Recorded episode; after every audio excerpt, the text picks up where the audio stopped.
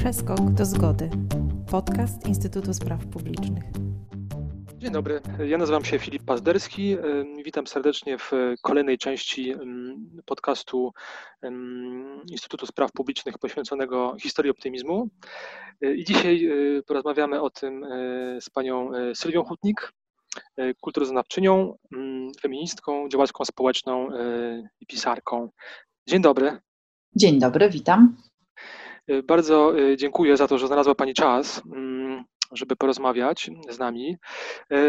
W takiej serii naszych rozmów, w których się pochylamy nad, nad tym, co się wydarzyło w roku, ogólnie nad rokiem 89 i nad tym, jak on również funkcjonuje w, w naszej świadomości narodowej, w kulturze i tak dalej. I to, to jest ten temat, nad, nad którym, od, od którym chciałbym dzisiaj z Panią podyskutować. I na początek, jeżeli Pani pozwoli, to zadałbym takie pytanie ogólne, takie, które zresztą wszystkim rozmówcom i wszystkim rozmówczyniom zadaję.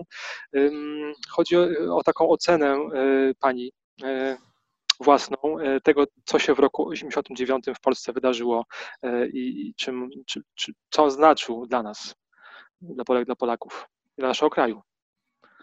Dziękuję bardzo za zaproszenie. I jak słyszę, już na sam początek trudne pytanie. A to dlatego, że trudno jest jednoznacznie oceniać E, no, ponad trzy dekady już teraz i e, rzeczywiście trochę tak jak z PRL, którym akurat zajmuje się naukowo połową lat 50., kiedy ktoś mówi, no to bo za PRL-u to bywało, to ja robię wtedy stop klatkę i pytam, no dobrze, ale która dekada, kiedy dokładnie? Czy y, tuż powojenne czasy, czy właśnie czasy przed odwilżą, a może 68, a może mała stabilizacja, albo już y, ruch solidarnościowy. Podobnie mam z oceną y, czasów po 89 roku. E, I jakkolwiek oczywiście patrzę na nie z perspektywy kulturoznawczej czy obyczajowej bardziej niż na przykład ekonomicznej czy politycznej, no to mm, oczywiste jest tak że to, że mm, w jakiś sposób wszystkie te poziomy się zazębiają. Natomiast e, e, mam poczucie, że e, w pewnym momencie, myślę, że tych momentów było kilka, ten ogólny optymizm i ogólne wybranie wolności gdzieś przestało być już tak y, e, jednoznaczne dla, dla większości osób. Myślę tu o sytuacji, kiedy bardzo szybko po 1989 roku zrozumiano, że e, to nie jest tak, że wyłącza się jednym stryczkiem jeden system, y, y, kolejnym włącza mm, jakiś następ, jakąś następną propozycję e, polityczną i ona działa już bez zarzutu. Po pierwsze, dlatego, że od teorii do praktyki jest wiele. Mm, e, po drugie, dlatego, że y, gdzieś zagubiło się kilka meandrów y, wprowadzania y, zmian systemowych. Myślę tu przede wszystkim o kwestii tak zwanej klasowości. E, mówię tak zwanej, bo wiem, że dla wielu osób jest to mm, termin nie dość precyzyjny we współczesnych czasach, ale nazwijmy to różne grupy społeczne, różne osoby, też na przykład z deficytami, w tym ekonomicznymi czy materialnymi. Jednym słowem, to o czym mówi się już od dłuższego czasu. Po 1989 roku nie każdy załapał się na e, miejsce w wagonie z napisem zmiany i to zmiany na lepsze. E, I myślę, że dość szybko wszyscy jako społeczeństwo zrozumieliśmy i zrozumiałyśmy, że to tak dobrze nie działa. E, więc to był ten pierwszy zgrzyt. Drugi zgrzyt to oczywiście brak też takiego intersekcjonalnego myślenia o, no właśnie, różnych grupach społecznych i ich różnych oczekiwaniach, ale i potrzebach. No ja jako feministka oczywiście tutaj też chciałabym podnieść kwestię e, praw kobiet. E, i tego, co się z nimi stało, i tego, w jaki sposób też sam ruch feministyczny czy kobiecy samoorganizował się, a potem wykorzystywał zmiany e, systemowe po 89, ale w dużej mierze jakby nie dość został wysłuchany przez, przez partie polityczne i to bardzo różne, które po 1989 roku miały większość w polskim parlamencie. Jednym słowem, jeśli miałabym ocenić mm, jakimś takim zgrabnym, nie wiem, zdaniem czy hasłem ten czas po, po zmianach systemowych, to albo bym kusiła się do wcale nie optymistycznej, czyli nie mm, związanej z tematyką podcastu, wersji złudne nadzieje albo, albo niespełnione marzenia, po jednak taki element y, y, nieco bardziej, powiedziałabym, pozytywny, czyli patrzenia w przyszłość i jednak y, lekcji samoorganizacji się. Mm, myślę sobie, że ten 89 rok też w, przez ostatnie trzy dekady został bardzo mocno upolityczniony, ale tak naprawdę stał się jednym z kolejnych narzędzi do toczenia polemik światopoglądowych. E, widać to chociażby od kilku lat w dyskursie prawicowym czy konserwatywnym, jak bardzo deprecjonowane są zmiany po 1989 roku. Jak praktycznie z roku na rok widzę coraz mniejszą obecność tematu e, w, e, na przykład w mediach prawicowych, przy jednoczesnym jakby jeszcze bardziej hura optymizmie ze strony mediów, no, nazwijmy je liberalnych czy lewicowych. A w takich warunkach bardzo takiego no, silnego podziału też trudno dyskutować o tych meandrach, no bo ja nigdy nie byłam symetrystką i nie mam zamiaru nią być, natomiast jakby czasami korci mnie, żeby powiedzieć, no dobrze, ale jednej grupie i no dobrze, ale kolejnej, jednym słowem zobaczyć gdzieś te szarości i spróbować to syntetyzować. Rozmawiamy dzisiaj kilka dni po, e, po kolejnej rocznicy e, tych wyborów 4 e, czerwca.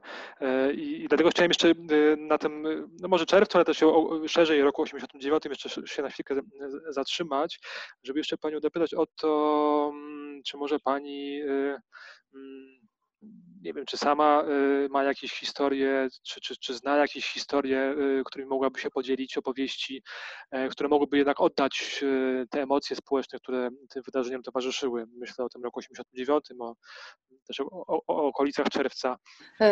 W 89 roku miałam 10 lat, więc wszystko to, co pamiętam, jest po pierwsze no, w takim jakby sosie dzieciństwa, które im człowiek starszy jest, tym bardziej oczywiście z na to patrzy, więc to trzeba zawsze dzielić przez dwa albo cztery. Natomiast e, myślę, że to może być ciekawe, ponieważ e, ja dzieciństwo spędziłam na e, warszawskich Bielanach, ale na Żoliborzu chodziłam do szkoły, ale również do kościoła świętego Stanisława Kostki, czyli miejsca E, związanego z księdzem Jerzym Piuszko, ale też jakby późniejszym e, jego zamordowaniem, e, grobem, właściwie pomnikiem, no jakby całą, całym życiem parafii bardzo mocno związanej i zaangażowanej w ruch opozycyjny, przede wszystkim solidarnościowy w Polsce. Więc można powiedzieć, że nasiąkałam e, kwestiami politycznymi naprawdę jako, jako dziecko.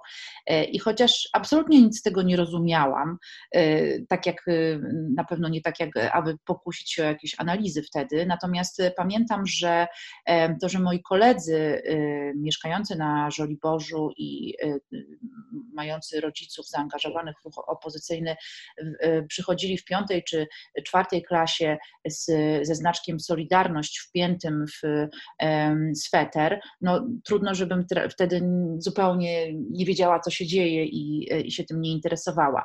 E, dodatkowo właśnie moje wtedy zaangażowanie w e, życie e, parafii świętego Stanisława Kostki, no również kojarzy mi się przede wszystkim z niebywale zawsze przystrojonym płotem. To jest coś, co zawsze pamiętam, z flagami Solidarności, kwiatami. No to było takie naprawdę miejsce, gdzie jak się już podchodziło do kościoła, to widać było, że coś tam się dzieje. No i oczywiście, y, jak to dziecko, głównie pamiętam dary słodyczy z całego świata dla parafii i no, chyba mogę powiedzieć, że smak dzieciństwa, a zarazem smak bycia w kościele to są po prostu batoniki Mars i cukierki Skittles, które pamiętam do dziś, które mi się kojarzą z, z życiem parafialnym. Dość szybko odeszłam od, od kościoła, więc, e, bo już, już w piątej klasie, kiedy wprowadzono religię w szkołach, wtedy też zrezygnowałam nie tylko z chodzenia na religię, ale w ogóle z życia kościelnego, a potem przestałam wierzyć. Natomiast pamiętam jakby ten czas i to takie żoliborskie zaangażowanie. Pamiętam plakaty rozklejone właśnie tuż przed wyborami w 1989 roku. Pamiętam obrady okrągłego stołu, które leciały wciąż i wciąż telewizji. Nawet napisałam jakąś piosenkę wtedy, e, bo już jakoś próbowałam coś pisać. E, o tym, jak bardzo mnie to denerwuje, oczywiście, bo dorośli zajmowali się tylko tym.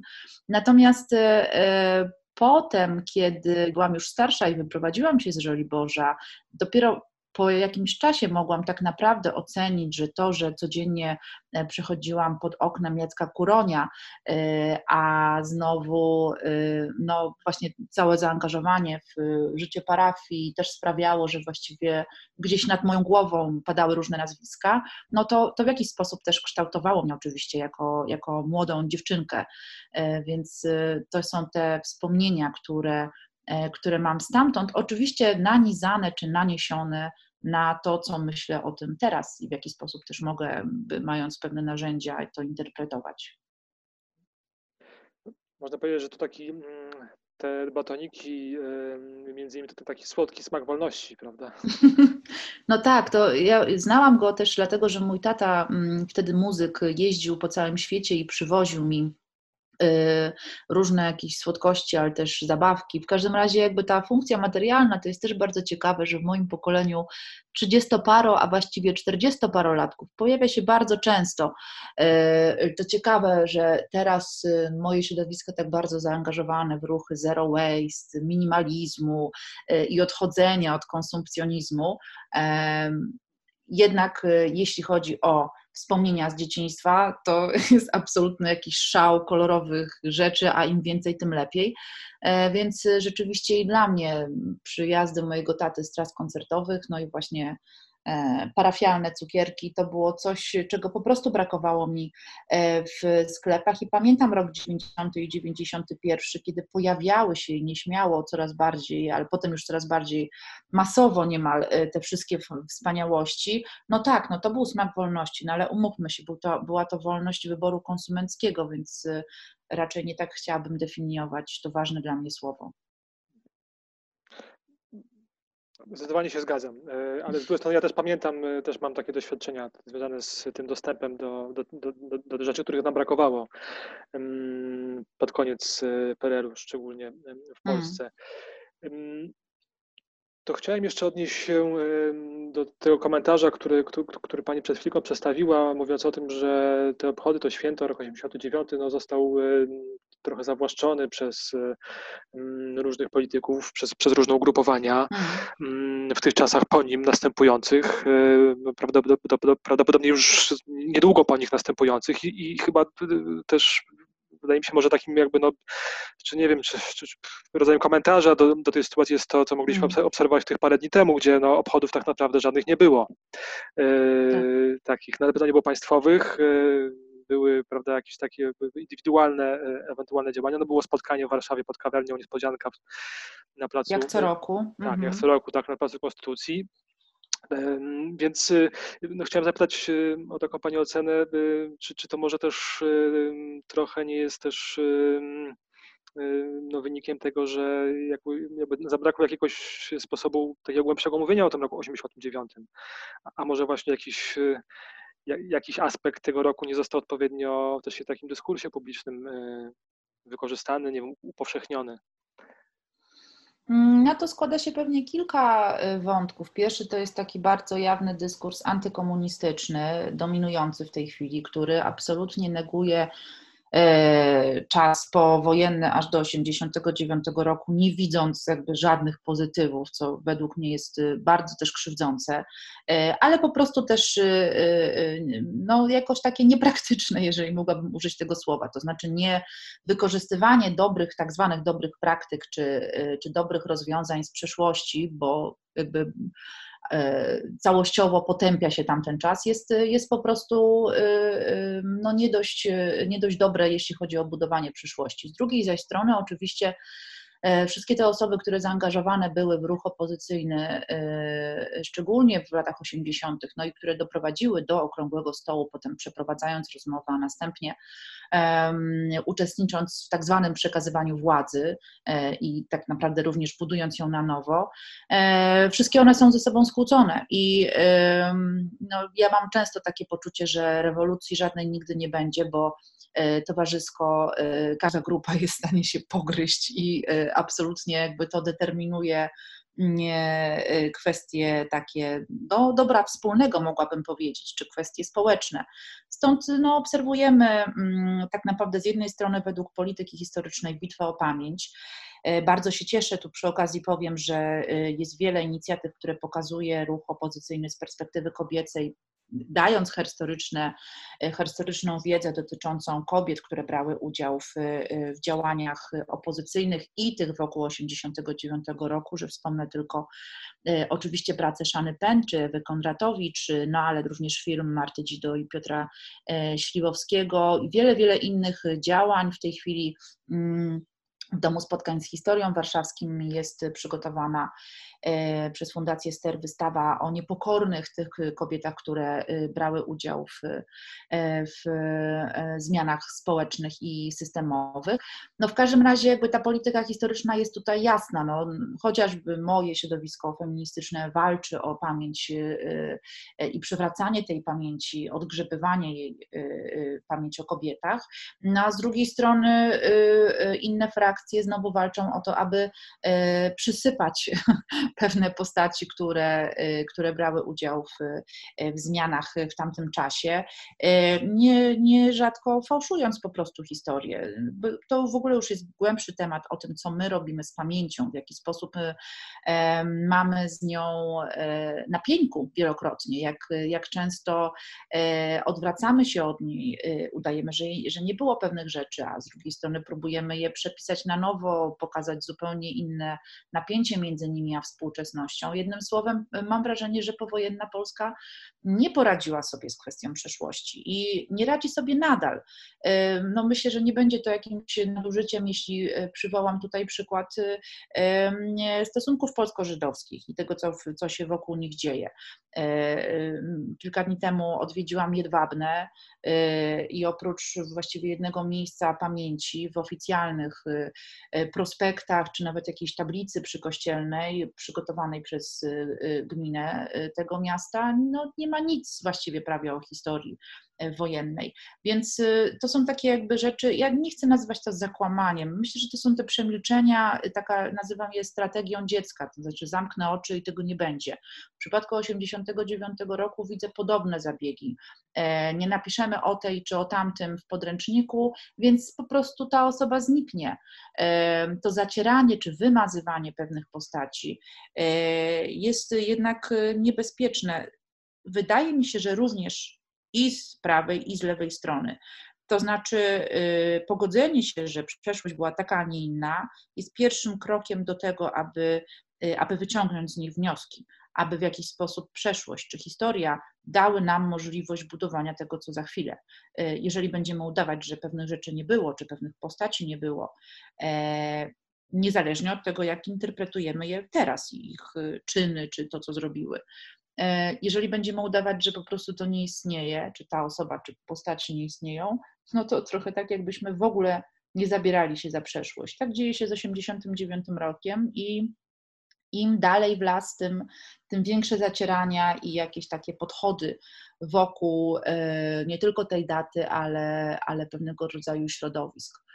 E, to zawsze jest tak, że jeżeli różne środowiska biorą się za jedną sprawę, to prędzej czy później powstają jakieś wewnętrzne animozje. W wypadku 89 ten rozłam był szczególnie ciekawy, myślę, w Polsce. To znaczy z jednej strony e, e, partie lewicowe, które po jakimś czasie znów doszły do władzy, mówię tu przede wszystkim o SLD, ale które cały czas układały się z Kościołem i robią to do tej pory ku mojemu zdumieniu, e, a z drugiej strony mocny prawicowy i ta właśnie katolicki dyskurs, który y, nadal jest obecny w Polsce, niezależnie od tego, która partia aktualnie ma większość w parlamencie.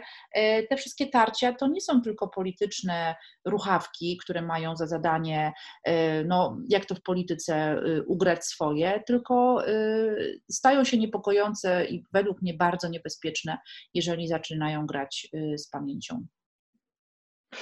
Ja tylko jeszcze mogę dopowiedzieć do Pani komentarza, bo że, że, też wydaje mi się, że też y, przez to też jednak tracimy, tracimy również y, możliwość oddziaływania y, odpowiedniego też i również i na scenie międzynarodowej. To dla mnie takim emblematycznym przykładem jest znowu ten 4 czerwca, w ogóle czerwiec roku 89 i jego upamiętnienia w zeszłym roku.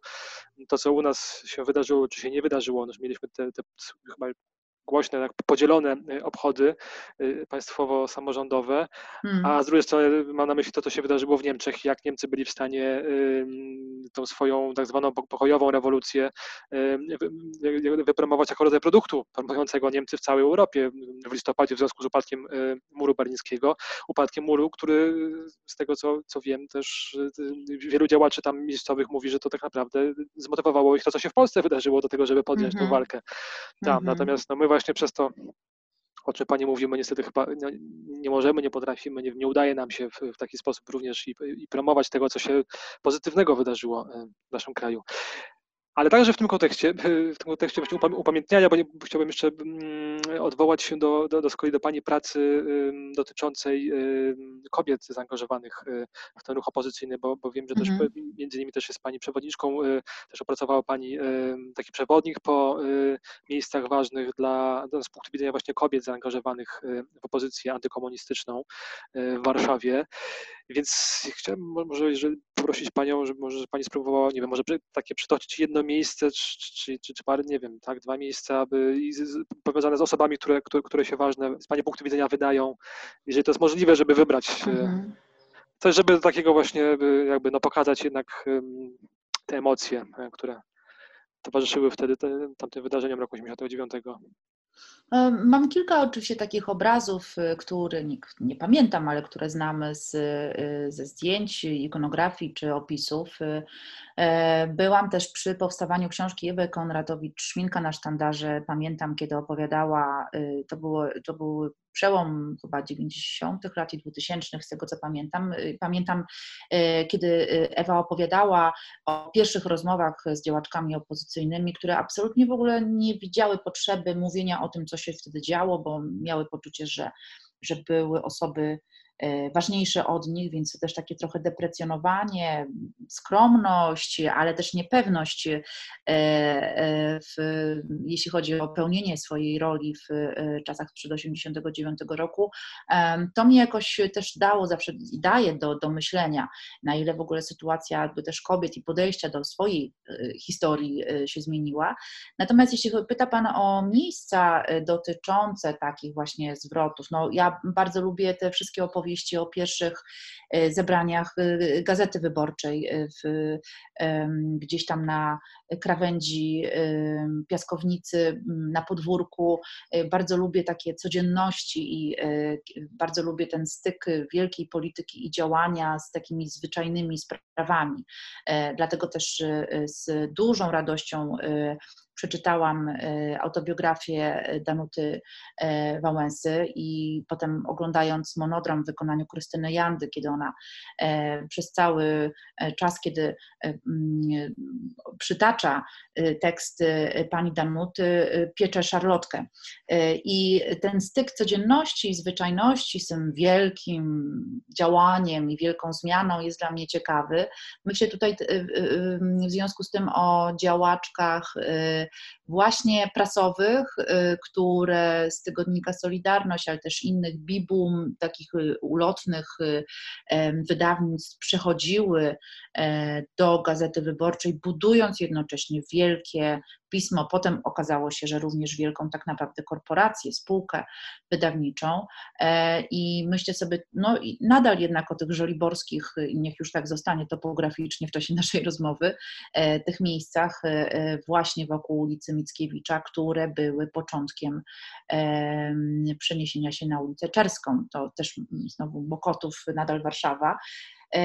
Ale myślę sobie oczywiście o działaczkach również trójmiejskich, wspaniałe spacery, które, które odbywają się po stoczni pod hasłem Stocznia jest kobietą, pokazują również takie mniej oczywiste rzeczy, jak na przykład przedszkola przyzakładowe, czy czy miejsca e, związane właśnie z załogą kobiecą stoczni e, i działaczkami. To też są takie ciekawe miejsca, które są gdzieś na styku codzienności i tego mitycznego robienia kawa, e, kanapek na zebrania, a, a jednak bardzo mocnym jakby dyskursem, który współtworzyły właśnie kobiety.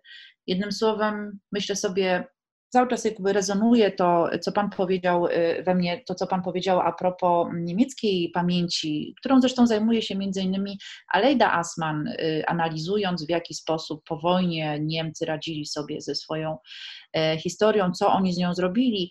E, I myślę sobie o tym przykładzie, którego użył Pan, jeśli chodzi o mur berliński, zrobienie z niego takiego no, produktu właściwie, nie wiem, turystyczno-pamiątkarskiego. No, już jakby tych, y, tych fragmentów muru to już tyle można było kupić, że już myślę, że to mur chiński byłby tutaj chyba najlepszy, jeśli chodzi o długość. W każdym razie w Polsce rzeczywiście, mm, to trochę też nawiązując do mojej przewodnickiej pracy, ten y, taki turystyczne wykorzystanie tego, E, co stało się wokół 1989 roku, właściwie w Polsce nie istnieje. No, mówiliśmy wcześniej o, o niespodziance, o, o tym miejscu, gdzie co roku spontanicznie się po prostu ludzie gromadzą od lat i świętują 89 e, e, i wybory wygrane, no właśnie, ze znakiem zapytania. Natomiast tych miejsc tak wiele rzeczywiście nie ma, a na pewno nie ma mówiąc brzydko, produktów 89 roku, które stawiałyby nas y, w, no, w jakimś takim też elemencie, bo ja wiem, dumy po prostu z tego, co, co, co się zdarzyło. No, zastanawiam się na przykład teraz buńczucznie, czy gdyby w tych wszystkich sklepach z pamiątkami, oprócz magnesów, y, tam nie wiem, z ciupagą czy z bursztynem wprowadzić magnes z napisem Solidarność, to przecież byłaby tu jadka, ponieważ y, y, jest tak wiele mm, ugrupowań, y, które używają tę nazwę, że przypuszczam, że nigdy byśmy nie odkopali się z tego, kto ma do tego prawo e, kto miałby czerpać z tego również profity finansowe, no ale zastanawiające jest również to, kto byłby, kto chciałby kupować takie pamiątki. No, y, ten portret nieznanego mężczyzny z wąsem, czyli y, Lech Wałęsa na koszulkach czy, czy na plakatach, też myślę, że więcej by tu dzielił niż, y, niż przynosił splendoru Polsce. Pytanie też, jakiego rodzaju Polska, Polskę chcielibyśmy i chciałbyśmy promować i czy rzeczywiście ten 89 rok jest, jest tu idealnym sposobem.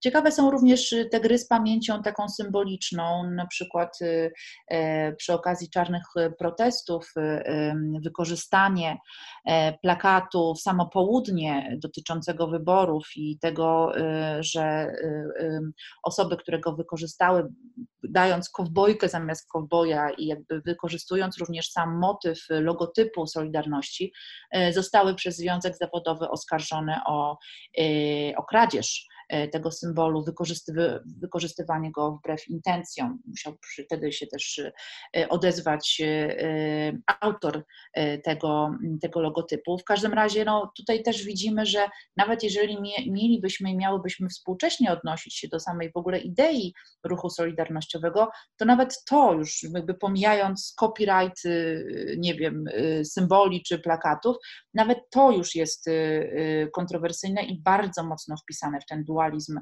e, współczesnej debaty i dyskursu e, w przestrzeni publicznej.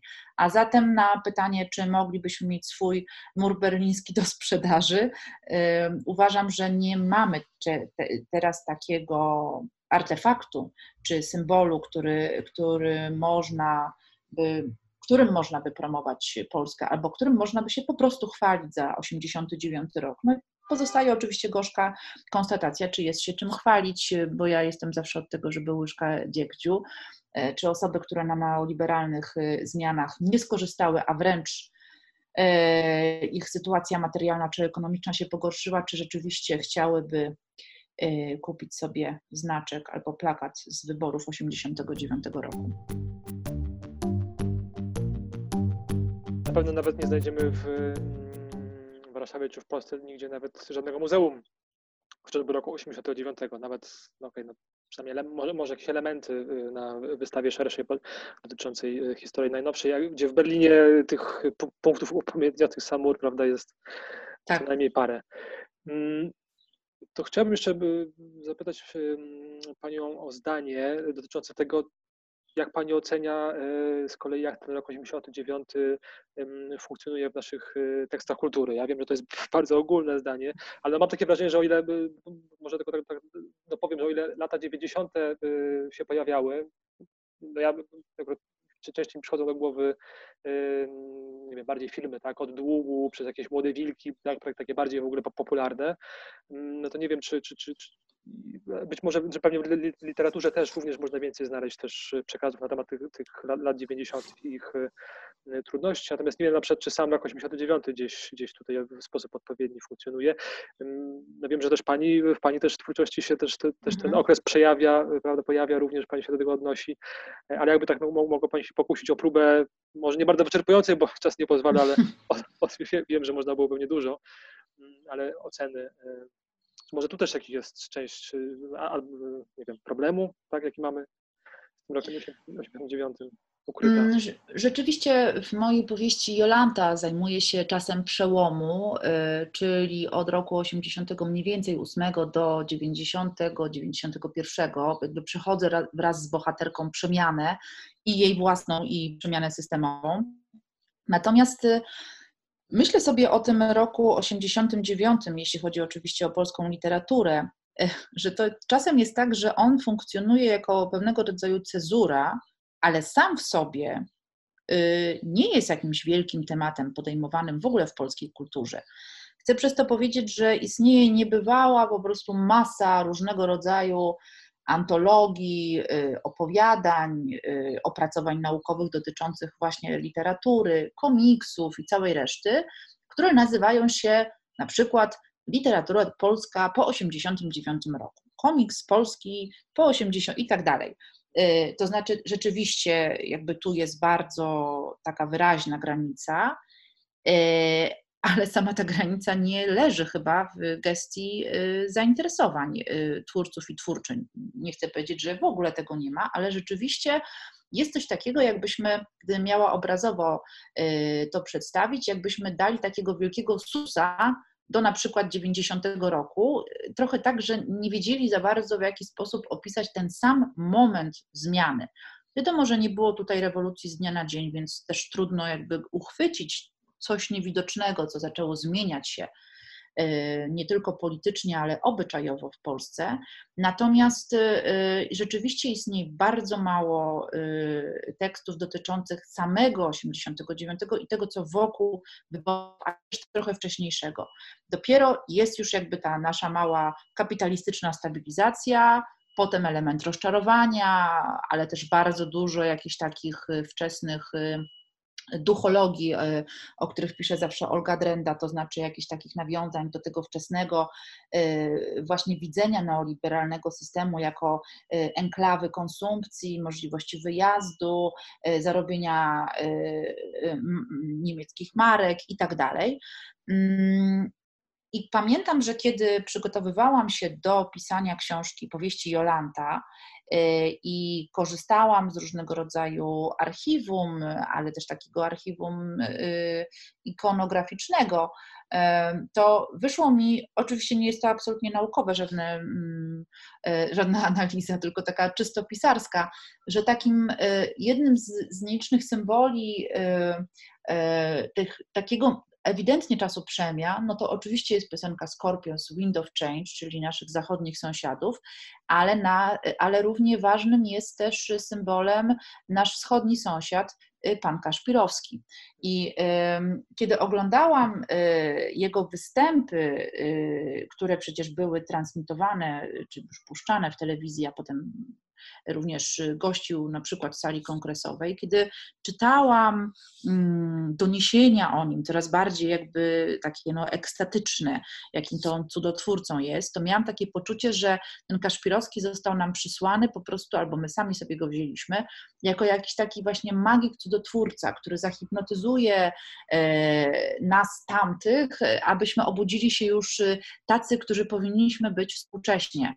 E, to jest ten moment takiego właściwie czary-mary, można by powiedzieć. Nie chciałabym obrazić tych, którzy zostali wyleczeni przez pana Kaszpirowskiego, ale coś mi się wydaje, że takich tłumów nie będzie. W każdym razie to czary-mary jest, jest chyba taką taktyką, którą przyjęli również twórcy i twórczyni. To znaczy zamykamy oczy 3 y, czerwca, otwieramy 5 czerwca. Y, mówiąc obrazowo. Nic jakby poza tym i nic, co sprawiłoby, że moglibyśmy przyszpilić niczym motyla szpilką właśnie i przyjrzeć się temu, co tak naprawdę się e, wydarzyło. E, przypuszczam, że literaturoznawcy pewnie by tutaj powiedzieli jakieś przykłady gdzie, tekstów kultury w ogóle, nie tylko literatury, e, opisujące ten moment przejścia, ale dla mnie jest on dość, powiedziałabym, enigmatyczny. Natomiast pierwsze lata lat 90., no to ostatnio było ich sporo, też myślę, że przy okazji właśnie okrągłych rocznic już 30-lecia od Łukasza Orbitowskiego przez Inkę Iwasiów, y, ale też różne antologie opowiadań, które powstały przy okazji właśnie y, kolejnej rocznicy y, wyborów, ale mimo wszystko nadal będę stała przy swoim stanowisku, że, że ten moment samego przejścia jest dość nadal uważam enigmatyczny. No tak, trochę tak jakby nas ktoś zaczarował. A ma Pani jakieś przemyślenia, jakiś pomysł, z czego to wynika? Ta, no właśnie ta nieobecność jednak tego samego wydarzenia w czerwcu 1989 roku w twórczości e, literackiej być może, że ona, że trudność jest rzeczywiście, mm, którą i ja miałam w trakcie pisania Jolanty, to znaczy rzeczywiście skupienia się tylko na tym, o czym my też y, y, zaczęliśmy rozmawiać, to znaczy tej kwestii konsumpcyjnej. I tak jak stan wojenny to brak teleranka, tak y, po 89 to wreszcie właśnie, nie wiem, czekolada z okienkiem warzywniaku, to znaczy jakby bardzo takie powiedziałabym, no spłycające symbole, no, które mają wiele więcej wspólnego z konsumpcjonizmem, a nie z realnymi e, zmianami. Pytanie, czy te zmiany nie rozpoczęły się o wiele wcześniej niż 89 i czy e, te kolejki, o których śpiewała Krystyna Prońko, stały właśnie za wolnością i się wreszcie doczekały. Innymi słowy, czy nie trzeba by zrobić kroku wstecz przed wyborami i spojrzeć na to jako już moment pewnego rodzaju zmiany. Myślę tutaj o zmianie oczywiście przede wszystkim w, w świadomości y, społeczeństwa bardziej niż zmianie politycznej. I ten moment takiego po prostu już jakby przelania czary, ale też absolutnego zmęczenia, również zmęczenia zawirowaniami politycznymi, nie tylko tym, co stereotypowo nazywamy tak zwanym szarym PRL-em, y, i niedoborem znowu właśnie produktów w sklepie, tylko zmęczeniem po prostu tym, co, co dzieje się politycznie, czy ten proces zmian nie rozpoczął się właśnie przed 1989 rokiem, co rzeczywiście dawałoby mm, taki, taką myśl, taką refleksję dotyczącą tego, no dobrze, skoro, skoro zaczęło się to powiedzmy w połowie lat 80., no to kiedy się skończyło? E, znaczy, kiedy te zmiany już się skończyły i już możemy powiedzieć, że mamy nowy, wspaniały y, świat. Jeśli hasło corocznych obchodów wokół 89 brzmi wybraliśmy wolność, no to, y, to należałoby zapytać się, wybraliśmy wolność, ale czy tę wolność już mamy? Y, czy minęły, minęło 30 lat, a my nadal jednak wybraliśmy wolność i czekamy jak na Godota i jej nie ma. Y, wydaje mi się, że, że dla wielu osób tej wolności nadal nie ma. E, rok temu brałam udział w panelu w, e, w Europejskim Centrum Solidarności dotyczącym właśnie takiego, no ja to się śmieję, marudzenia różnych działaczy i działaczek społecznych o tym, co, się nie udało po 89. I mówiłam między innymi właśnie o prawach kobiet, ale też o prawach osób z niepełnosprawnością, o prawach osób wykluczonych, w tym y, w kryzysie bezdomności, ale też w kryzysie mieszkania.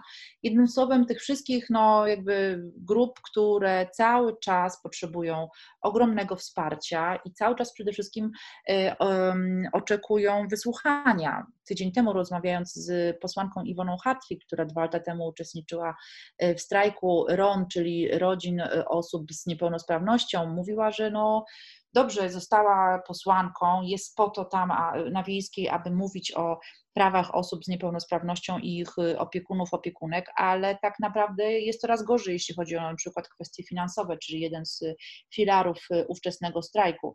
Y, a my nie mówimy tutaj o, o właśnie tych trzech dekadach, tylko mówimy o kwestii ostatnich dwóch lat, zmianie rządu również. Gdzie jest ta wolność w takim razie co ona oznacza?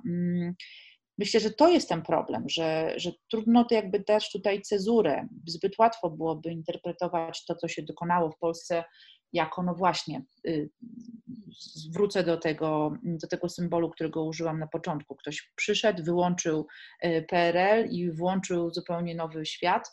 Nie, tak to, tak to nie działa.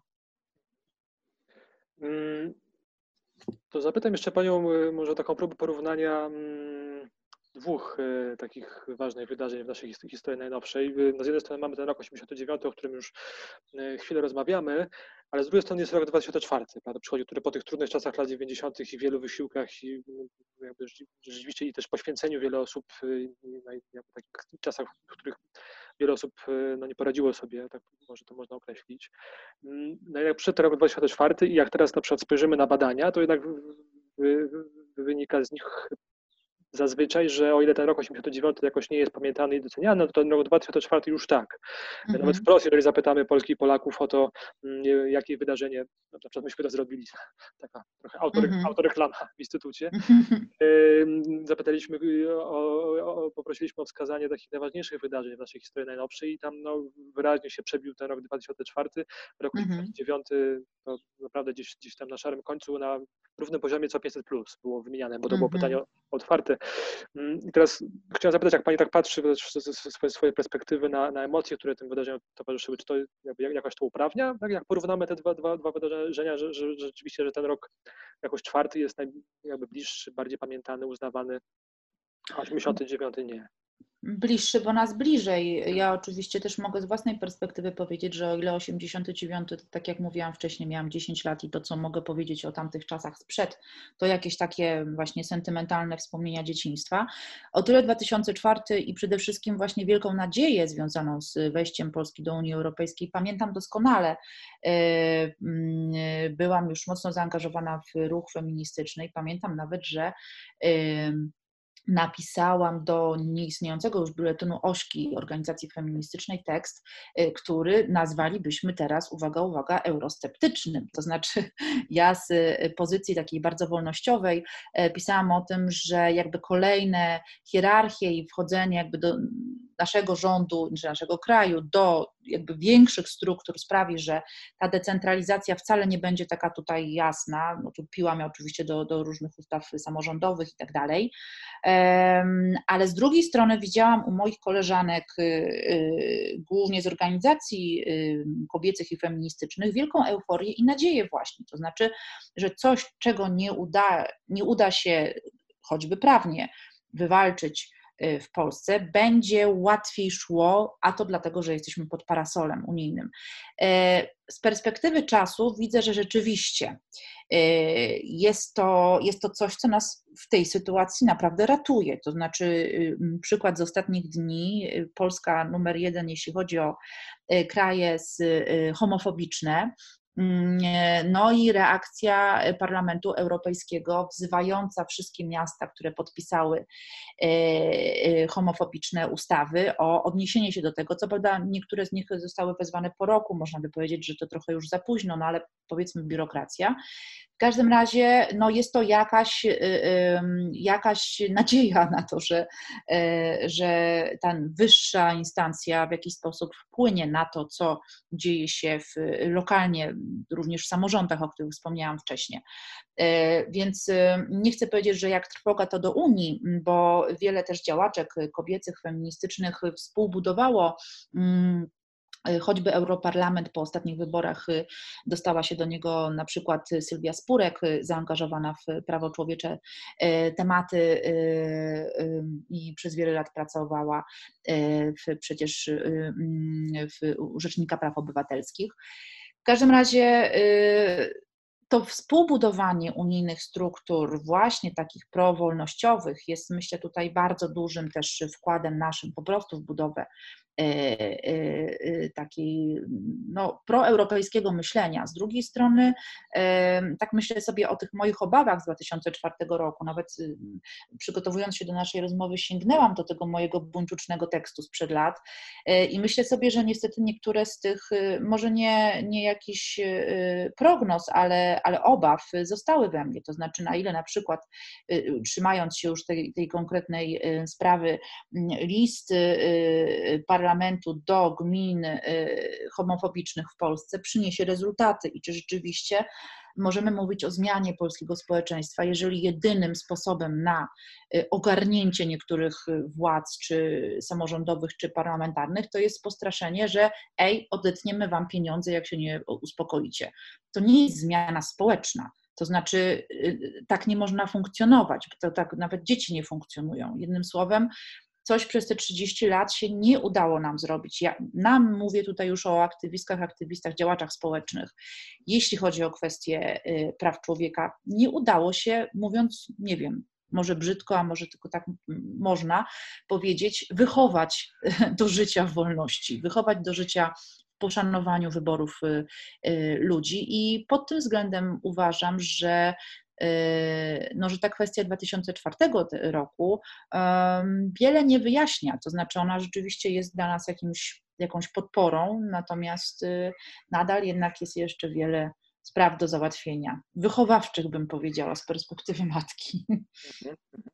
Wydaje mi się, że tak też kontynuując Pani wcześniejszą metaforę mówiącą o tym o pracy nad, nad, nad pamięcią i o, i o, potrzebie wyjaśnienia też wszelkich, przepracowywania wszelkich kwestii, bo myślę, że to jest też jest, jest, taka metafora, która mówi o tym jako o dochodzeniu do pewnej dojrzałości, to może tak można powiedzieć, że jeżeli no nie, nie, załatwi się spraw jakichś, które gdzieś wcześniej były, y, no to tru, tru, trudno, y, jakby wszystko co jest potem, to tylko jakby do, przykrywa trochę te problemy, tak, ale one dalej tak. tam są i dalej ciążą, więc dlatego też już pewnie podsumowując tą naszą rozmowę, y, chciałbym jeszcze Panią zapytać już do tego roku 89 wracając o to, y, co Pani zdanie musiałoby się zadać, albo co, co moglibyśmy jednak zrobić, y, może żeby jakoś, jakoś ten rok jeszcze 89 przepracować, albo żeby jakiś właśnie uwypuklić jakiś aspekt bardziej co byłoby ważne Pani zdaniem, żeby jakoś właśnie go może też wprowadzić bardziej do, do naszej czy świadomości, czy, czy, czy dyskursu publicznego? No, jeśli miałabym być y, utopistką, no to przede wszystkim odpolitycznić Instytut Pamięci Narodowej y, i sprawić, żeby było to forum y, ścierających się oczywiście opinii, ale takie, które mogłoby wypracować jakąś wspólną ścieżkę dotyczącą naszej przeszłości. E, to jest rozliczenie się również z niepowodzeń, a nie udawanie, że mm, rewolucja wymaga ofiar. E, to jest również patrzenie w przeszłość, e, e, głównie jeśli chodzi o, o niebywałe, wspaniałą jednak historię samoorganizowania się w Polsce. Od ruchów spółdzielczych po związki zawodowe, przez właśnie ruchy spontaniczne, obywatelskie.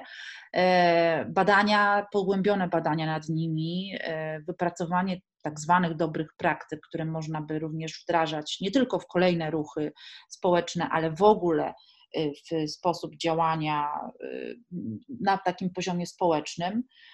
No i cóż, no, jakąś szczerość wobec siebie, ale no, jak Pan słyszy, kiedy zaczęłam o tym mówić, to się sama uśmiałam, to znaczy no, jakby to jest już bardzo utopijne, ale myślę sobie też o naszym doświadczeniu ostatnich miesięcy pandemii i o tym y, samoorganizowaniu się, y, no dla wielu osób to był trochę taki powrót, szczególnie starszych ode mnie, powrót do czasów właśnie sprzed 89 roku, gdzie wspólnie razem kombinowano zaopatrzenie, gdzie pomagano sobie w sytuacjach takich kryzysowych, więc być może, no, znowu smutna konstatacja, Polacy i Polki idealnie działają na trybie awaryjnym, a gorzej jak już jest, jak już jest dobrze, przynajmniej pozornie, to wtedy absolutnie zapominają o tym, co łączyło ich w sytuacjach ekstremalnych czy granicznych.